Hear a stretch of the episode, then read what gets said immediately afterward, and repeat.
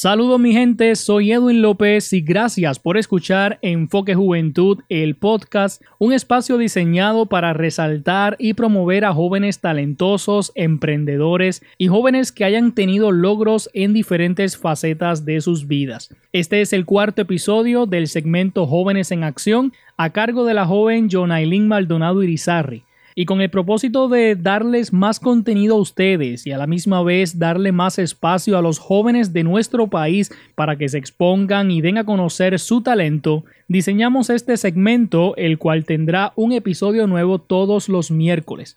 John Aileen es una joven que lleva muchos años desenvolviéndose en el campo de la música y eso le ha abierto las puertas para conocer a muchos jóvenes talentosos de Puerto Rico y el cual iremos conociendo también en el transcurso de este segmento.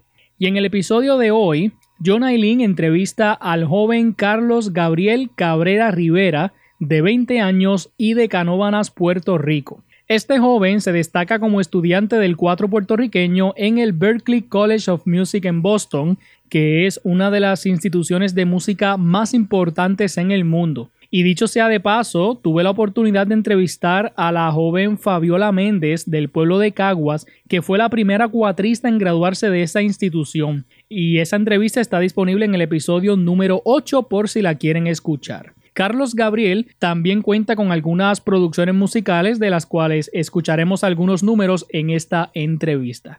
Así que con ustedes, Jonailin Maldonado Irizarri su entrevista al joven cuatrista Carlos Gabriel Cabrera Rivera, aquí en el segmento Jóvenes en Acción. Y recuerda que esto es Enfoque Juventud, el podcast. Las noticias no se basan solamente en problemas políticos y económicos. Nuestros jóvenes también son noticia y aquí las resaltamos de manera positiva. Enfoque Juventud presenta el segmento Jóvenes en Acción.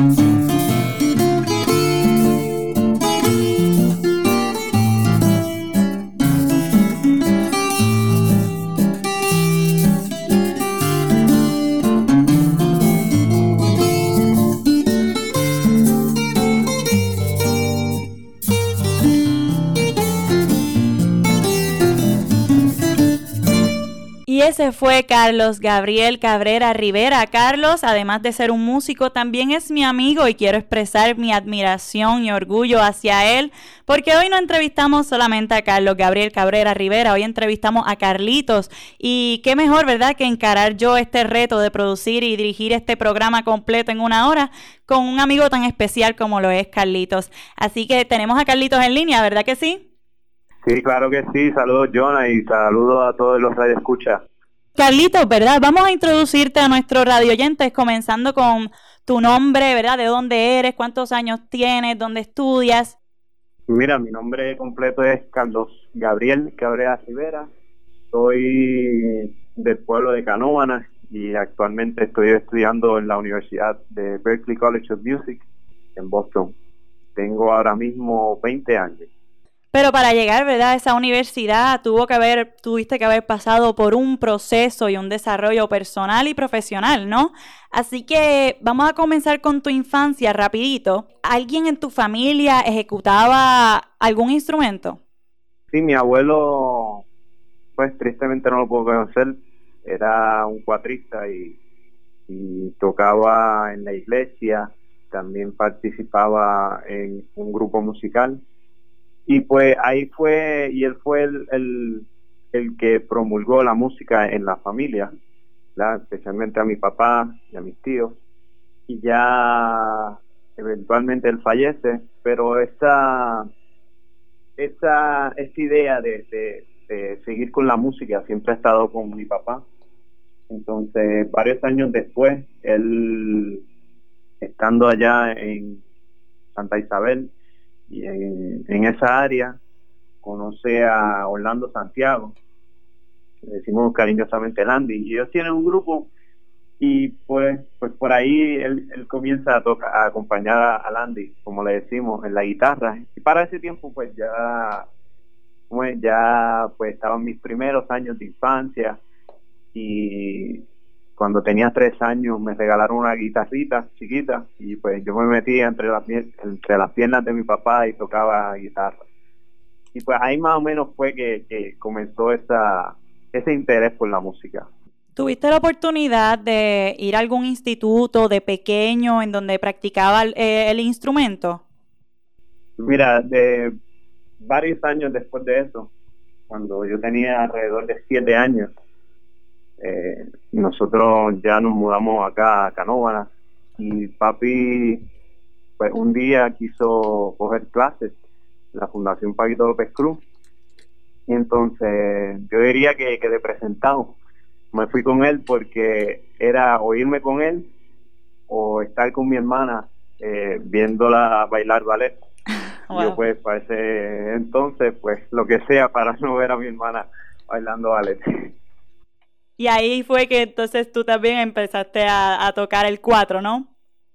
Sí, ahí fue que comencé y pues mira, yo te diría que fue algo como natural, sabes que no, sabes, arranqué a tocar y y de repente hacía mis tareas y entonces hacía las tareas de mi papá y pues por ahí fue, por ahí lo seguí. ¿En tu escuela había algún programa de música también? Pues mira, en mi escuela lo más musical era el coro.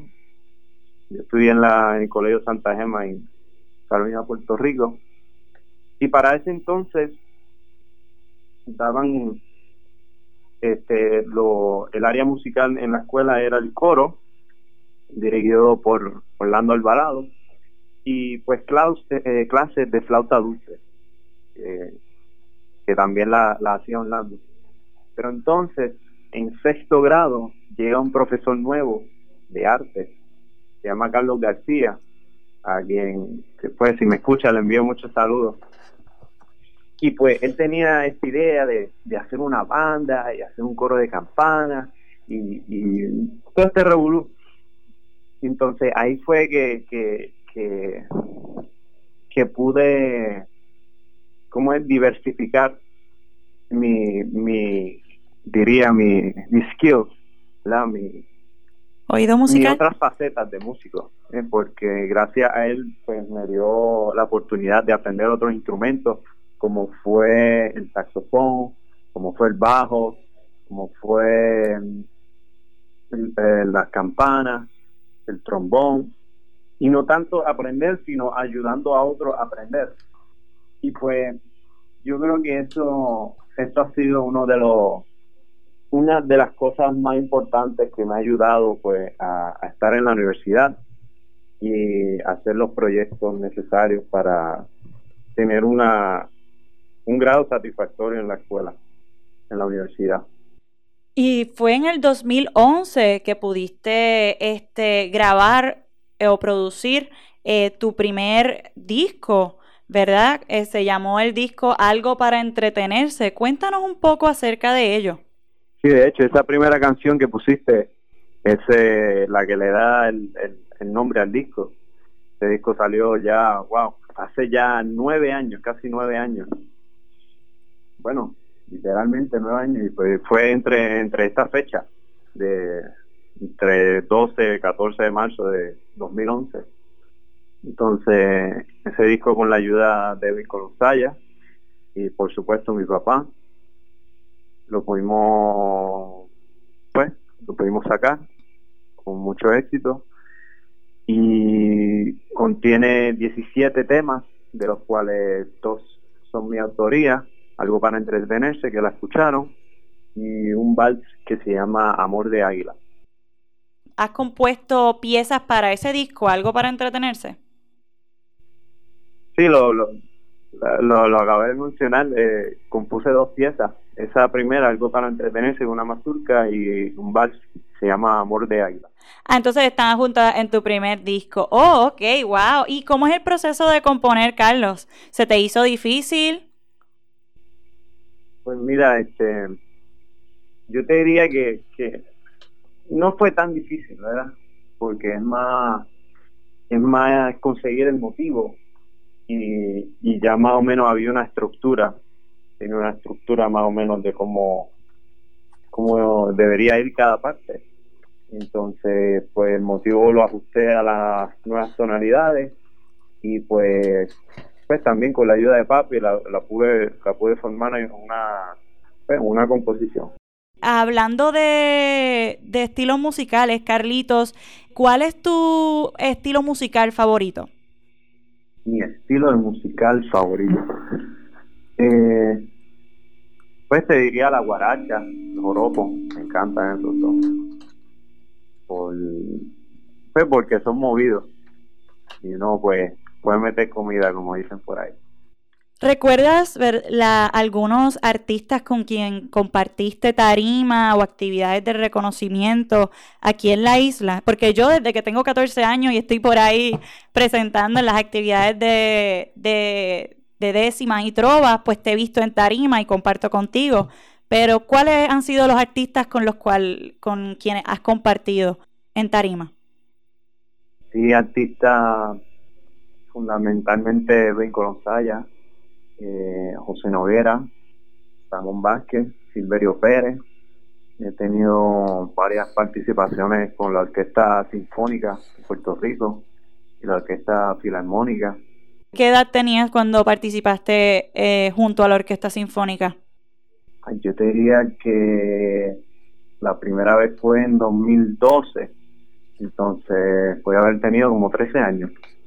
Exacto, wow, Carlitos, eh, ¿cómo trabajaste para llegar hasta ese, ese punto en el cual has podido tocar y compartir junto a, esta orquesta?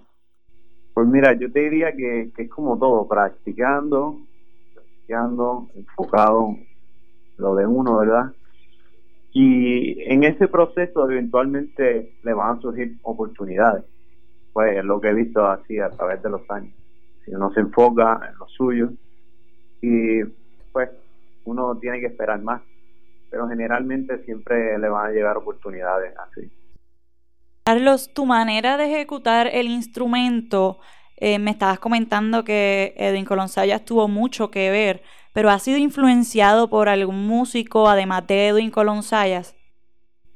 Pues mira, pues, muchos de los cuatristas, la de hoy día, y de los que han habido como Mazo Rivera, Maestro Ladí, Miguel Quintero, eh, hoy día pues Modesto Nieves, Tony Apellé, Nestalí Ortiz, Cristian Nieves también, han sido también parte de la del vocabulario musical que tengo hoy día. Eh, descríbete en tres palabras aquí para ya romper un poco con tu trayectoria. Descríbete en tres palabras. ¿Quién es Carlitos? Bueno, Carlitos es una persona que trata de que es responsable, te diría. Eh, una persona seria, pero cuando lo conoces bien, pues es una... No, no te diría un amor, pero una persona bien sencilla. ¿Te falta una? Tengo responsable, tengo serio y tengo sencillo. Perfecto. Están las tres. Oye, Carlitos, la música te ha llevado a, incluso a la pantalla puertorriqueña para aquellos que no sabían. En el 2015, por ahí, fue que comenzaste a, presentarte en el programa ¿Qué es lo que hay? transmitido a través del Canal 6, ¿verdad? Junto al presentador Silverio Pérez. Y Silverio Pérez es un hombre muy conocido en, en la isla. ¿Cómo fue la experiencia y cómo era la dinámica? Pues sí, los lunes por la tarde era parte del programa que es lo que hay y era yo era parte de, del segmento que tenía con Decimanía y como más chanteado a quien le envió saludos y pues era esos últimos 10 minutos en donde se presentaban décimas eh, acerca de las noticias actuales y entonces a mí me tocaba dirigir el, conjunto, ¿verdad? Que era mi papá, era Noel Velázquez, le decimos caminante, y Jaime Colón, que le conocemos como Jimmy. Y pues era eso, era dirigir la música y a los músicos, también estar pendiente a los a las señas del director, a Pedro Gascot, quien también le envió saludos, para que pues, para que fluya el programa. Y pues eso, estuve en ese programa alrededor de dos años, más o menos. Oh, wow, eso es una experiencia maravillosa e inolvidable para ti poder compartir eh, y transmitir este, tu música a través de la pantalla. Eh, ¿Has visitado otros países a llevar tu música, Carlos? Sí, he tenido la, la oportunidad de visitar a países como Cuba, como México, Panamá, Colombia, España y distintas ciudades en los Estados Unidos. ¿Qué lección has experimentado mediante tu trabajo en la música en esos lugares extranjeros? Bueno, no te diría lección, te diría más como fue la experiencia de ver distintas culturas y cómo nos unimos en esto de tanto de la música y más en esto de la décima. Eh, ver, ver cómo jóvenes eh, cantan la décima en México, en Panamá, en Colombia, cómo, cómo esa tradición todavía sigue. Yo creo que es bien eh, es gratificante ver, ver eso.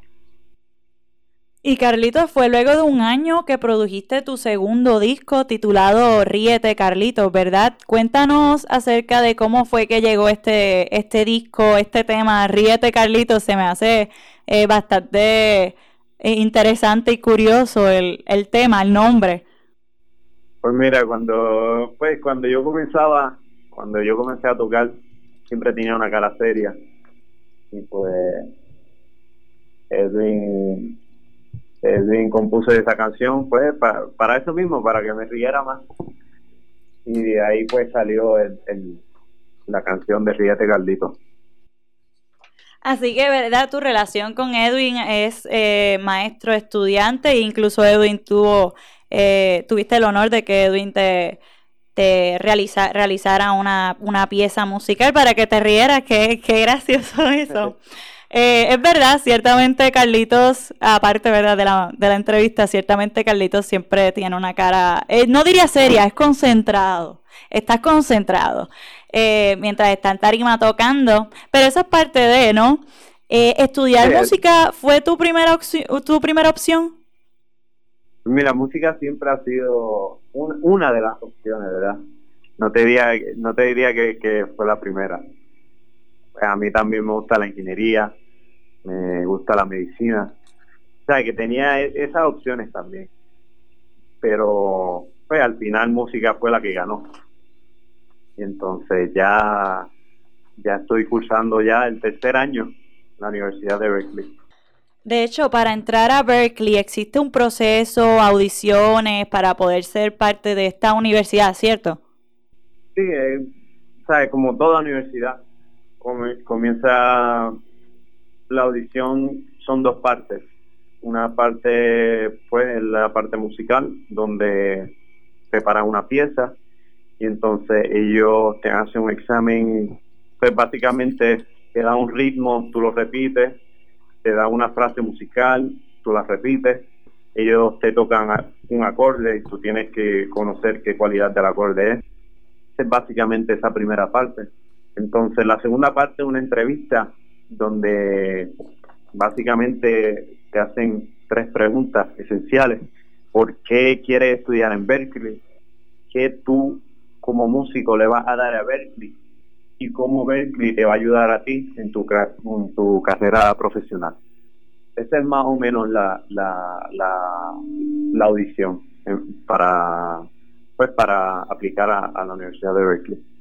Entonces, en la Universidad de Berkeley, además de tú ser estudiante, ¿has tenido la oportunidad de hacer, realizar trabajos o, otro, o proyectos? Pues mira, sí, este, este, este año ha sido, yo te diría que ha sido el más, el más productivo.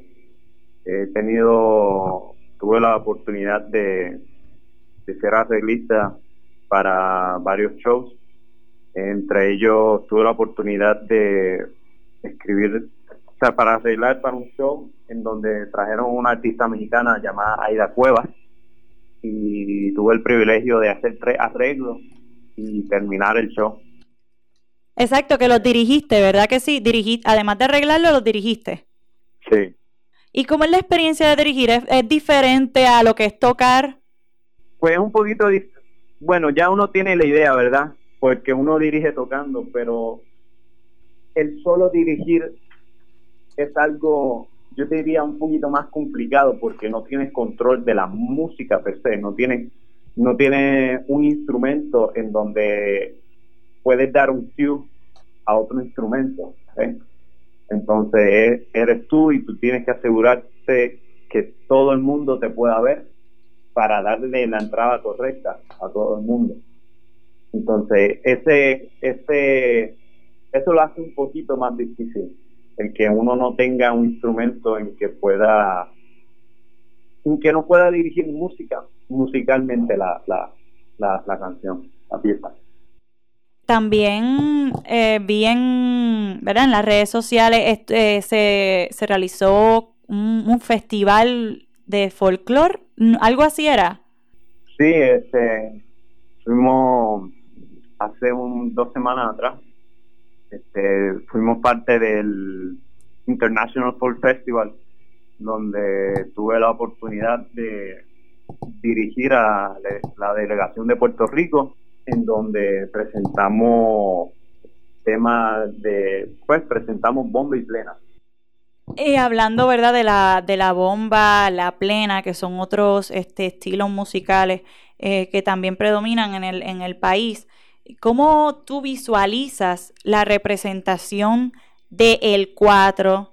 Eh, y podemos también añadir esos otros estilos musicales, lo que es la bomba y la plena. Eh, pero específicamente, ¿cómo visualizas la representación del 4 puertorriqueño dentro y fuera de la isla y en el sistema educativo del país? Bueno, yo diría que hoy día se está creciendo eh, el número de cuatristas. Cuando yo comencé en la universidad era éramos dos, era yo y Fabiola Méndez, que ya se graduó, y ahora mismo hay cinco cuatristas en la universidad. Entonces, acá he visto he visto recientemente que hay más cuatristas que quieren aprender que, quieran aprender no solo de la música típica, sino de todos los estilos. Y esto también tiene que ver gracias, gracias al, sería a la, no, no diría, diría a la aportación que ha hecho Cristian Nieves con, con artistas así como Ricky Martin y Luis Fonsi, Tommy Torres, que han puesto al cuatro como un instrumento, diría como un instrumento popular, ¿verdad?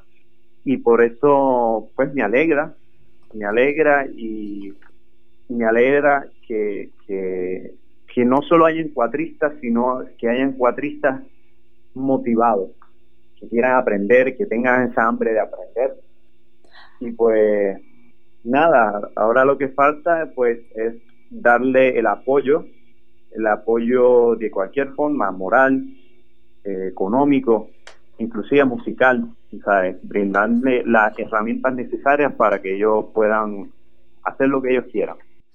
Y qué bueno, ¿verdad? Que, que tú también tiene, yo diría que también aportas a, la representación del cuatro eh, dentro y fuera de la isla de igual manera, así como esos eh, cuatristas tan importantes o tan destacados como lo son Cristian Nieves, Edwin Colón Sayas. Vamos a, pasar la canción titulada Ríete Carlitos, ¿verdad?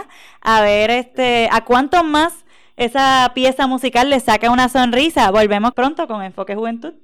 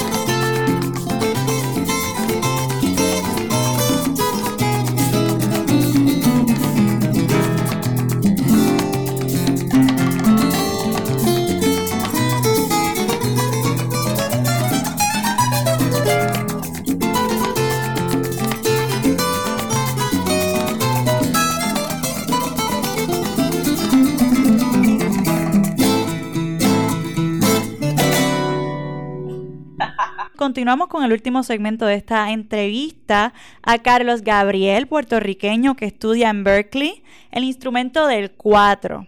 Carlitos, continuamos contigo. Cuéntanos acerca de lo que estás estudiando actualmente tu bachillerato. O sea, estás estudiando el 4, pero es un estilo de música en específico. ¿Cómo es eso? Mira, mi, ahora mismo estoy haciendo dos bachilleratos. Entonces, uno se enfoca en arreglar para distintas instrumentaciones y pues producir. Y cuando hablo de producir, pues sería producir en el sentido más eh, como home studio. Entonces, la otra concentración es producción, pero ya en el estudio más grande es ingeniería de sonido. Estas son las dos los dos bachilleratos que estoy haciendo ahora mismo. Wow, o sea que tienes trabajo por, por delante, ¿no? Eh, dos bachilleratos que me imagino que tu meta final es, terminarlo en cuatro años. Coméntanos, hablando de producción, acerca de tu tercera y más reciente, y más reciente disco eh, titulado Afinando. Eh, los géneros del Latin Jazz, bolero, ¿verdad? Forman parte de esta selección musical. Cuéntanos acerca de eso. Pues mira, este, esta producción tiene, sería que tiene varias historias, porque fue afinando es la es la canción que le, que le da el nombre al disco. Afinando es un joropo que, que escribí eh, interesantemente para, para la audición para ser este, para ser estudiante en la Universidad de Berkeley y en esta producción nosotros tratamos de juntar tres generaciones, la mía, la de mi papá y pues la de, la de mi abuelo que está representada en uno de los invitados que se llama Johnny Padilla, en donde él canta varios temas que, que pues que representaban a mi abuelo de, de alguna forma u otra. Eh, Johnny Padilla eh, eh, cantaba también junto con, tu abuelo, así que son tres generaciones como estabas comentando. Afinando se llama el disco. Entonces, ¿tienes alguna, verdad, perdona que pregunte, ¿tienes alguna composición propia tuya en ese disco adjunto o no? Pues sí, en este disco incluyo dos composiciones. La primera se llama Afinando, entonces la segunda es una rumba que se la dediqué al director del programa de ¿Qué es lo que hay?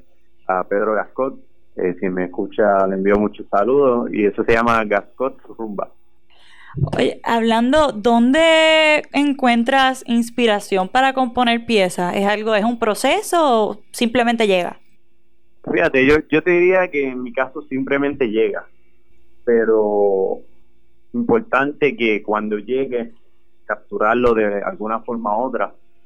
Pues, si estoy, si ya estoy tarareando una, una melodía que ya pues, pues me tiene cansado de, de tararearla tantas veces, pues la grabo, entonces la dejo ahí en, en ese álbum y pues más adelante cuando cuando tenga algún proyecto que hacer este, alguna idea que se parece a la otra, pues busco y ahí es donde poquito a poco voy formando las composiciones. ¿Qué me diría a mí si yo te preguntara que titularas la canción de tu vida? La canción de mi vida. Sería una aventura. Ah, ok, perfecto, que también puede ser de inspiración para, para tu próxima, próxima producción. Eh, Carlitos, ¿verdad? Ya se nos está acabando el tiempo y queremos pasar con, tu tema afinando. Eh, pero antes, ¿verdad? Te envía saludos a Arlene Irizarri, te envía saludos, mucho éxito, se te ama mucho y se te quiere. Toñita Arteaga envía saludos diciendo que verdad que te cuiden mucho y que gracias por estar aquí con nosotros. Y de hecho el programa Enfoque Juventud y Éxitos 1530 eh, te desea mucho éxito en tu carrera. Eh, antes de que de terminar, ¿cómo podemos contactarte y un mensaje que le quieras dar a nuestros a nuestros radio oyentes? Pues mira, me pueden contactar, pueden contactar al 787-432-0000 3371. Eh, también pueden hacerlo al 787-432-3371 o 787-550-3178. Y nada, yo, yo les diría a los que, a, la, a los que nos están escuchando, pues eh, mucha precaución con lo que está pasando hoy día, eh, que se cuiden y, pues nada, a los artistas que usen este tiempo para, para eso mismo, para hacer música, hacer arte, que pues qué mejor que, que, que tener la oportunidad de, no diría estar encerrados, pero diría más estar concentrados tener menos distracciones para hacer lo que nos gusta. Y esto ha sido Enfoque Juventud. Aquí John Aileen se despide de ustedes. Le damos muchas gracias a Carlitos. Bonito día. Enfoque Juventud, el podcast.